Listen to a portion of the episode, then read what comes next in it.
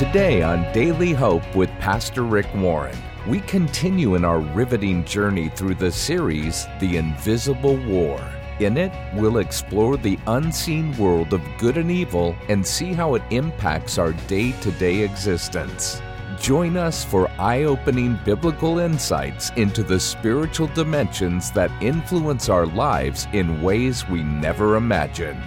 Right now, here's Pastor Rick Warren with the final part of a message called When You Feel Like Giving Up.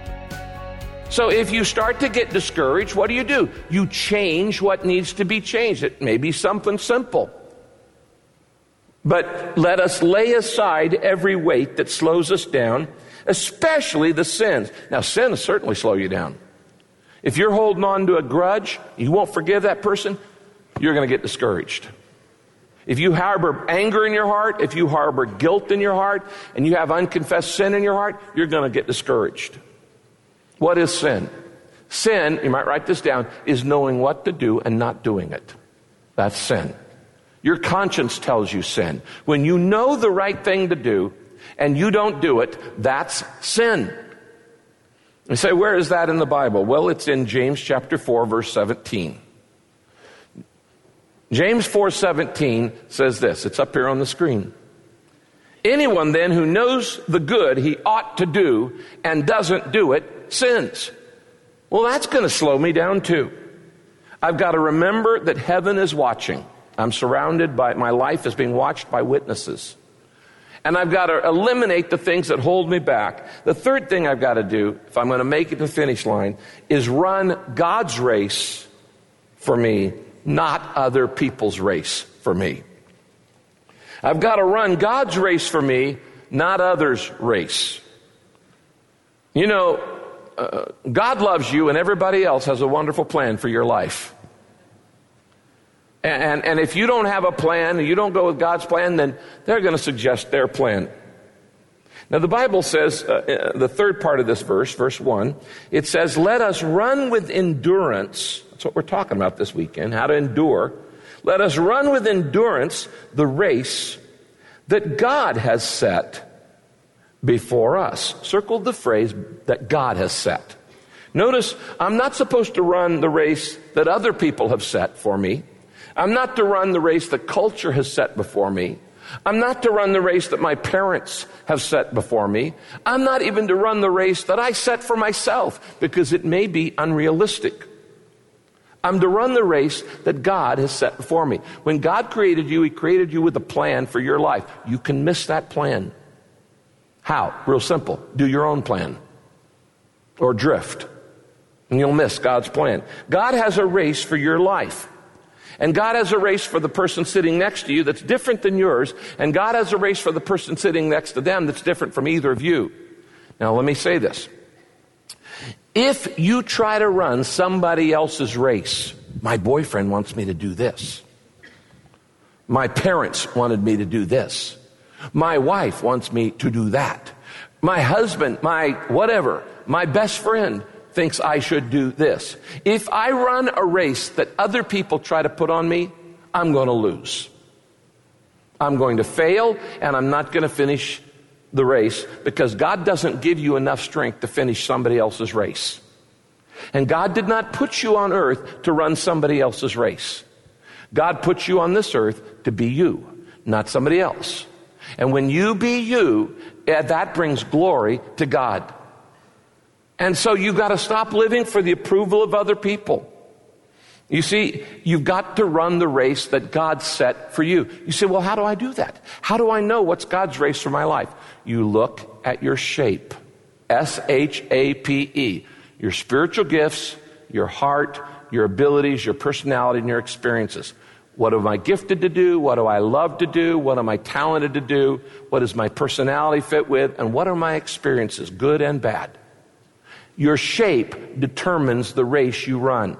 Rabbits aren't meant to fly, and eagles aren't meant to swim, and ducks aren't meant to run.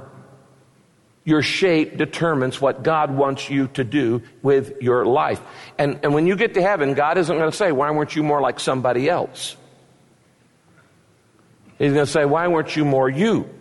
So I've got to run the race for, that God has for me, not others. Otherwise, I'm going to get discouraged and give up. Number four. The fourth thing is I must focus on Jesus, not my circumstances. When I'm going through a tough time, when I feel like throwing in the, the towel, when I'm at the end of the rope, when I feel like I can't hold on, I need to focus on Jesus, not my circumstance, not the problems, but the Savior, not the situation, but God. Now, in verse 2, it says this How do we run with endurance? We do this by keeping our eyes on Jesus, on whom our faith depends from start to finish. Now, I don't know what you're going through right now, what tough time you're going through. And it may seem unendurable right now. And you go, I can't handle this. I just can't handle it. To endure the unendurable, I must keep my eyes on the invisible. I must keep my eyes on Jesus. If, as Corrie ten Boom said, Corrie ten Boom and her sister, uh, uh, uh, were, uh, Betsie, were put in uh, Auschwitz prison during World War II for hiding Jews. She wrote a book on it called The Hiding Place. And then they got caught, and though they were Christians, they were sent to uh, the death camps along with the Jews they were hiding. Betsie died there. Corrie eventually got out. She once said, If you look at the world, you'll be distressed. If you look within, you'll be depressed. If you look at Christ, you'll be at rest. It all depends on what you have your eyes on. If you've got your eyes on your problem, it's no wonder you're discouraged. It's no wonder you're unfocused. It's no wonder you feel like giving up today. But if you've got your eyes focused on God, on Jesus, He's the Savior, He's the solution to your situation and He will help you out. So what do you do? You remember what God has done for you. You remember what God's, God's uh, uh, goodness to you in the past, and you want to remember God's uh, presence right now and today, and God's power for the future.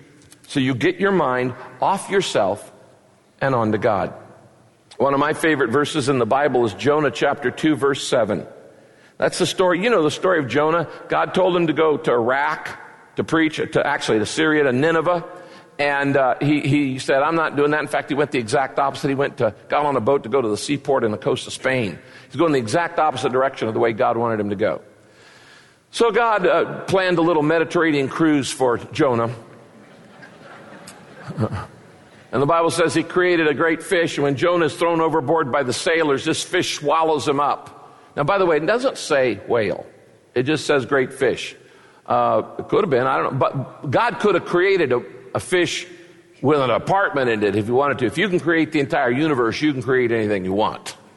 Okay, I don't have a problem with that. I mean, you don't have a problem. If God created the universe, you don't have a problem with miracles. He can do whatever he wants to.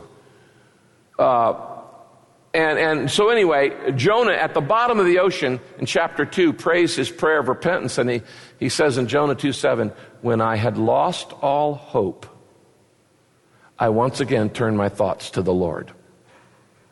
You need to do that. When I had lost all hope, Jonah 2 7, I once again turned my thoughts to the Lord. You need to refocus. You need to refocus. Now, the sixth or the fifth, no, it is the fifth step in overcoming discouragement is to minimize the pain and maximize the profit minimize the pain of doing the right thing and maximize the profit. Yes, there's pain in getting in shape. Yes, there's pain in getting in spiritual shape. Yes, there's pain in getting your finance under control and getting out of debt. Yes, there's pain in anything that uh, works in life, that matters in life. But you look at the long term gain, you look at the reward, you minimize the pain, you maximize the profit. Jesus did this in verse 2. He, Jesus, was willing to die a shameful death on the cross because of the joy he knew would be his afterwards. Notice he's looking past short term. The joy that would be his afterwards. What is the joy that his afterwards? He knew that his death would cause the salvation of you and me. So he's doing it for our benefit. He's going through pain for somebody else's benefit. That's redemptive pain. He went, was willing to die a shameful death on the cross because of the joy he knew would be his afterwards. Now he's seated in the place of highest honor besides God's throne in heaven. You got to look past short term thinking on anything that you want to change in your life to make it through that difficult period when you want to give up. And you want to give up on the marriage and you want to give up on the dream and you want to give up on the diet and you want to give up on the job search and you want to give up on adopting a baby and you want to give up on whatever it is. You got to push through that, minimize the pain and maximize the eventual profit. You might write this down. Play it down and pray it up. Play it down and pray it up. Play down the difficulty, play down the hard part, play down the pain, and play up the benefit of doing the right thing and staying with that marriage and going and getting some counseling and working it out. It's always more rewarding to resolve a relationship and repair a relationship than to replace it. Let me give you an example of this. I'll just read this to you. In 2 Corinthians chapter 11, Paul talks about the pain he's gone through in serving the Lord. None of us come close to this. Listen to this. He's talking about being a missionary. He says, You know, I've worked hard. I've been put in jail more often. I've been whipped more times uh, without number. I've faced death again and again. Five times the Jews gave me 39 lashes. Now imagine what that would look like on your back if you've been whipped 39 times times five, that's how many lashes, scars you'd have on your back. Five times I was given 39 lashes. Three times I was beaten with rods. Once I was stoned. Three times I was shipwrecked. Once I spent a whole night and a day adrift at sea. I've traveled many weary miles. I've traveled, have faced dangers from flooded rivers and from robbers and dangers from my own people as well as the Gentiles. I've faced dangers in the cities, in the desert, and on stormy seas. I've faced dangers from men who claim to be Christians but aren't. I've lived with weariness and pain and sleepless nights. I've often been hungry and thirsty and gone many times without food. I've shivered from the cold without enough clothing to keep me warm. Then he goes over, uh, let me just read in the same book, same, same book, chapter 4. Here is his evaluation of all those problems. In spite of all this, we do not lose heart. Though outwardly we are wasting away, inwardly we are being renewed day by day. For our light and momentary troubles, light and momentary troubles, our light and momentary troubles are achieving for us an eternal glory that far outweighs them all. I'm, I'm minimizing the pain and maximizing the profit, the benefit, the reward. It's all a matter of perspective. He says, these light and momentary troubles I've been through. Light and momentary, you would call that life a disaster. If you had gone all, if you'd been thrown in jail as many times as he had, you'd been whipped and beaten and shipwrecked and all, you'd call that a disaster life. He says, now these light and momentary troubles are small potatoes compared to the reward I'm going to get in heaven. So you minimize the difficulty in your life and you maximize the reward for doing the right thing. Eternal life. By the way, how long is eternal? Forever. What's it worth? Priceless. Priceless. Is anything worth giving that up for? And by the way, the good news is once you've got that eternal life, nobody can take it away from you. So, what do we do? Well, look at the next verse. Let's read this aloud together slowly. Galatians 6 9. Let us not become weary in doing good, for at the proper time we will reap a harvest if we do not give up. Now, circle the phrase at the proper time. You see, I always want the proper time to be my time. I want the answer now, yesterday, split second. I want God to be a genie to me. But he says, if you sow, you will reap. But this is the law of the harvest. There is always a waiting period between when you plant the seed and when you eat the fruit. You don't plant the seed one day and then get to eat an apple the very next day. There's always a delay, and you go through the seasons of life. And then you get to eat the fruit. Now, if you start planting some good habits in your life, I'm going to plant the habit of a daily quiet time with God, and I spend time with God praying every day for a few minutes and reading the Bible for a few minutes, just being quiet. You plant that seed, you're going to reap a harvest inevitably. If you plant a seed of tithing, you say, I'm going to, first 10% goes back to God. I'm planting that seed. You're going to reap a harvest eventually. If you plant a good seed of, of being kind to enemies and responding to evil with good and not criticizing back when people criticize you, you're going to reap a harvest eventually. But it doesn't come till you've gone through the seasons.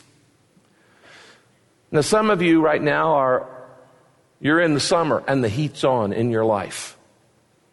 And some of you are in the spiritual fall and all the leaves have fallen off and it looks pretty barren. And you may even be, even though it's summer, in the winter of your life right now.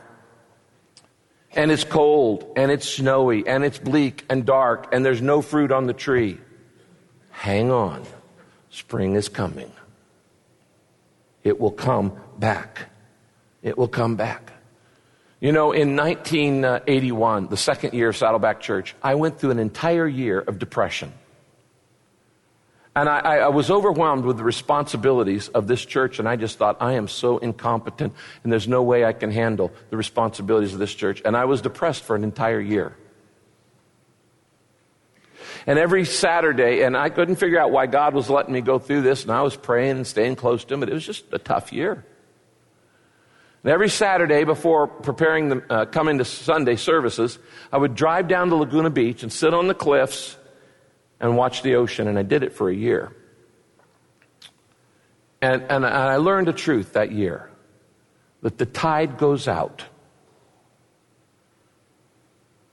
but it always comes back in. The tide goes out, but it always, always comes back in. Now, when the tide is out, the beach looks ugly. There's driftwood and junk and stuff all over. It's just not that very attractive. The tide may be out in your life right now. You're out of work, or you're out of hope, or you're out of money, or the tide's out in your life some way. You're out of energy. Hang on. Hang on. It's going to come back in. Let us not grow weary in doing well, for we shall reap a harvest if we do not give up. You just got to keep on keeping on. And there's one other thing you do that'll help you hold on. Number six is you remember. You remember, you think about what Jesus did for me. When you're going through a tough time, remember the tough time Jesus went through and think about what he did on your behalf, the suffering he went through. I think about all that he endured for me, the attacks and the criticism.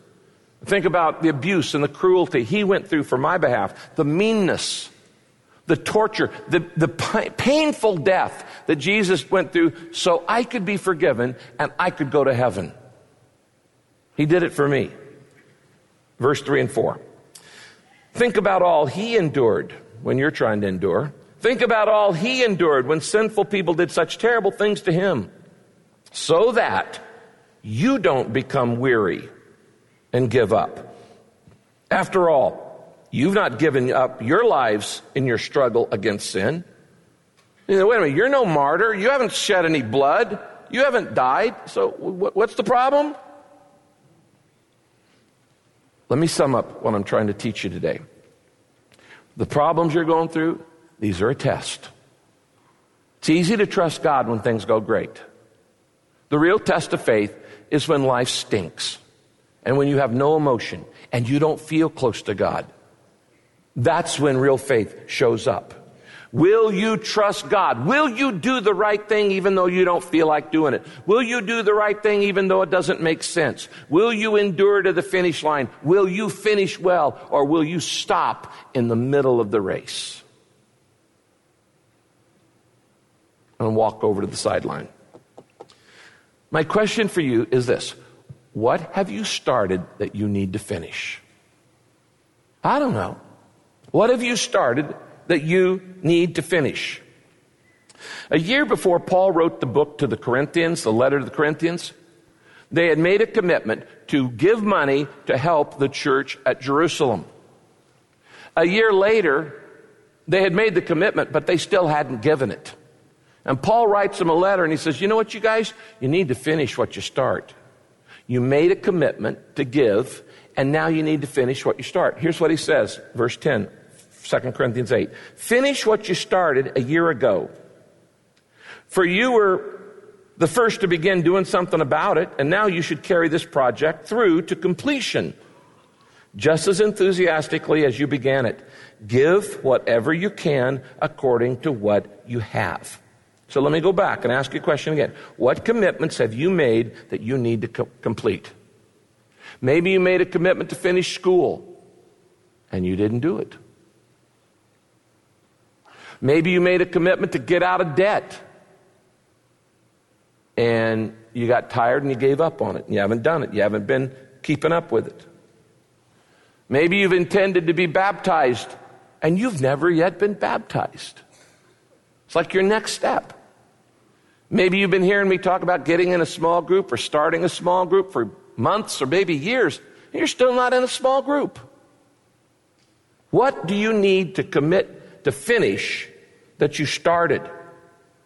Maybe you started on the Daniel plan in January and you were doing so good and now you've kind of let it slide and you're, you're not being as disciplined and you're not, you're not doing the right things and you're letting it go and you're going back to old ways and you're giving up. What do you need to finish that you, you started? I don't, I, I really don't know. But whatever it is, God will tell you. He will tell you. So I want us to bow our heads right now, and I want you to talk to God. And I want you to ask God, God, what do I need to complete that I started?